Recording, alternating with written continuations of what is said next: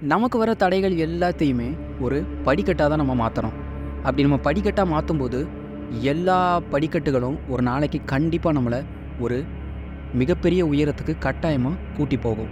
ஓகேவா இன்றைக்கி இந்த மாதிரி ஒரு நல்ல விஷயத்தை பார்த்துட்டு நம்மளோட கதைக்குள்ளே போகலாம். நான் தான் அவங்க தமிழ் ஸ்டுடியோவின் ராமன். வாங்க இன்றைக்கான எபிசோடுக்குள்ளே போகலாம். சரி ஓகே நம்ம மூணாவது எபிசோடில் பார்த்த மாதிரி முதல்ல பாம் இருக்குன்னு சொன்னது யார்? அப்படி சொன்னாலும் அவங்களுக்கு எப்படி தெரியும்? அப்படி பல கேள்விகள் உங்கள் மனசுக்குள்ளே இருக்கும். அந்த கேள்விகளுக்கு பதில் எல்லாமே இந்த எபிசோடில் உங்களுக்கு கிடைக்கும். ஓகே இன்ஸ்பெக்டர் உடனே அந்த பாம்பிளாஸ் நடந்த இடத்துக்கு வந்து விசாரிக்க ஆரம்பிக்கிறாரு. ஆடிட்டோரியமில் ஒரே ஒரு டெட் பாடி எரிஞ்ச நிலையில் இருக்கிறத பார்த்து இவர் மட்டும்தானா அப்படின்னு கேட்குறாரு அதுக்கு அங்கே இருந்த ஸ்டூடெண்ட்ஸ் இல்லை சார் ப்ரொஃபஸர் செமினார் ஸ்டார்ட் பண்ணும்போது ஒரு நிமிஷம் அப்போ அங்கே எரிஞ்சு இருக்கிறது ப்ரொஃபஸரா அப்படின்னு கேட்குறாரு ஆமாம் சார் எங்கள் காலேஜில் எல்லா ஸ்டூடெண்ட்ஸுக்குமே ரொம்ப பிடிச்ச ப்ரொஃபஸர் அப்படின்னு ஸ்டூடெண்ட்ஸ் சொல்லுறாங்க. ஓகே அவர் செமினார் ஸ்டார்ட் பண்ணும்போது என்னாச்சு? அவர் செமினார் ஸ்டார்ட் பண்ணும்போது ஒரு மூணு பேர் ரொம்ப வேகமாக ஓடி வந்து இந்த ஆடிட்டோரியத்தில் பாம் இருக்குது அப்படின்னு சொன்னாங்க. அவங்க யாருன்னு தெரியுமா? இந்த காலேஜ் ஸ்டூடெண்ட்ஸா இல்லை இந்த காலேஜ் ஸ்டாஃப்ஸா அப்படின்னு இன்ஸ்பெக்டர் கேள்வி மேலே கேள்வி கேட்டுக்கிட்டே இருக்காரு. அதுக்கு எந்த ஸ்டூடெண்ட்ஸ் கிட்டேயுமே பதில் இல்லை.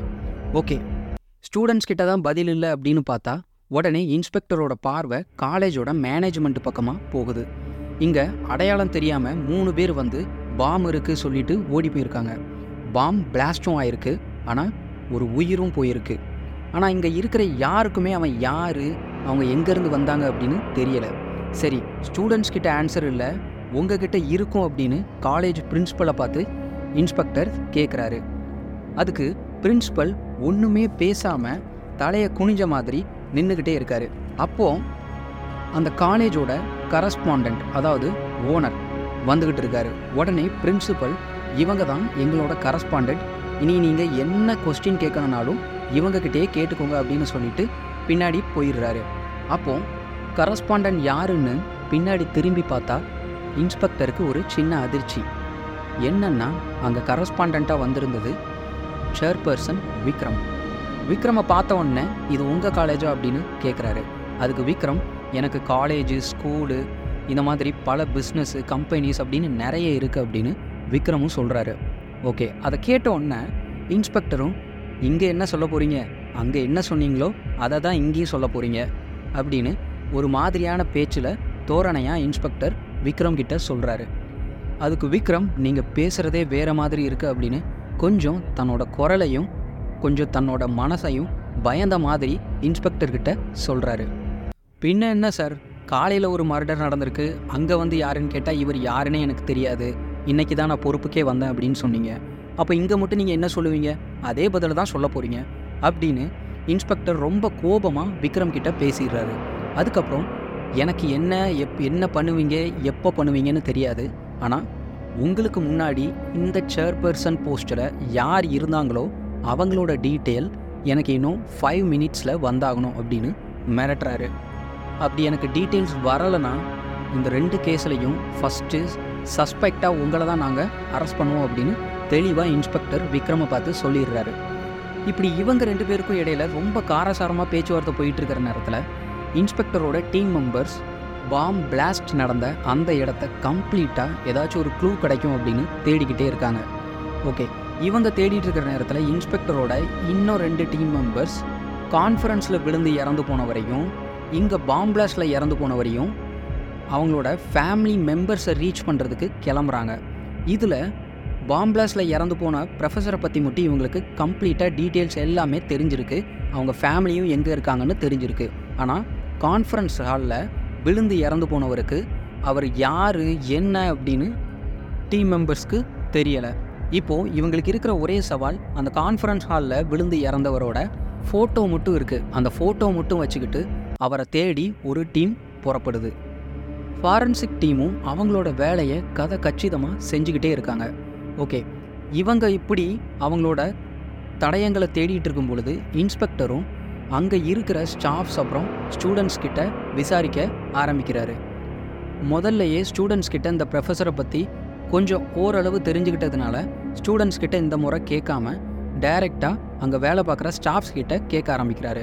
ஆனால் ஸ்டூடெண்ட்ஸ் அந்த ப்ரொஃபஸரை பற்றி சொன்ன பதிலை விட ரொம்பவே வித்தியாசமாக அங்கே இருந்த ஸ்டாஃப்ஸ் எல்லாருமே சொல்கிறாங்க அந்த ப்ரொஃபஸரை பற்றி ரொம்ப மோசமான ஒரு கருத்தை வெளியிடுறாங்க. ஆனால் அந்த கருத்தை கேட்டதுமே இன்ஸ்பெக்டருக்கு கொஞ்சம் வித்தியாசமான ஒரு ஃபீலிங் ஸ்டூடெண்ட்ஸ் ஏன்னா எப்போவுமே ஒரு ப்ரொஃபஸரை பற்றி ஸ்டூடெண்ட்ஸ் தான் குறை சொல்லுவாங்க. ஆனால் இந்த இடத்துல அங்கே வேலை பார்க்குற ஸ்டாஃப்ஸ் குறை சொல்கிறாங்களே அப்படின்னு அந்த இன்ஸ்பெக்டருக்கு ஒரு வித்தியாசமான எண்ணம் தோணுது.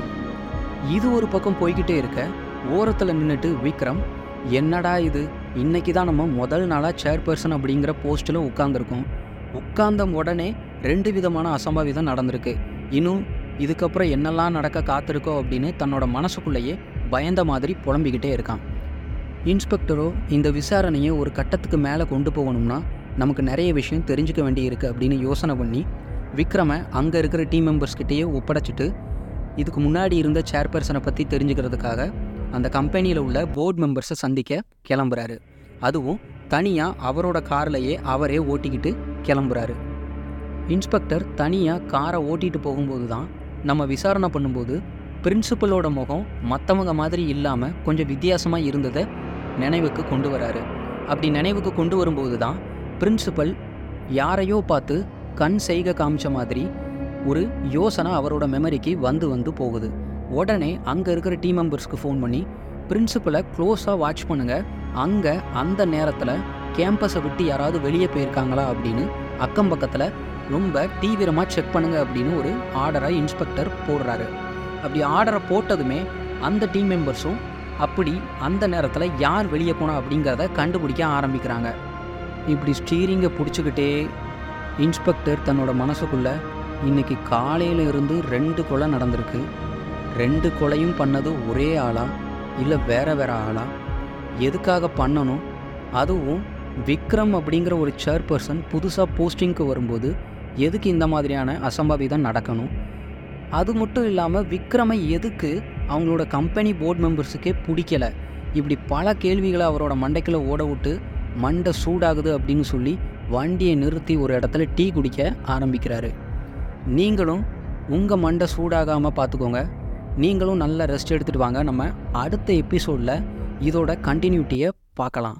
இன்னும் ரொம்ப சுவாரஸ்யமாக இந்த எபிசோட்ஸ் எல்லாமே போக போகுது. ஸ்டோரி எபிசோட்ஸை ஒன்று விடாமல் கண்டினியூவாக பார்த்துக்கிட்டே இருங்க ஓகே அடுத்த எபிசோடில் உங்களை சந்திக்கும் வரை உங்களிடமிருந்து விடைபெறுவது உங்கள் தமிழ் ஸ்டூடியோவின் ராமன்.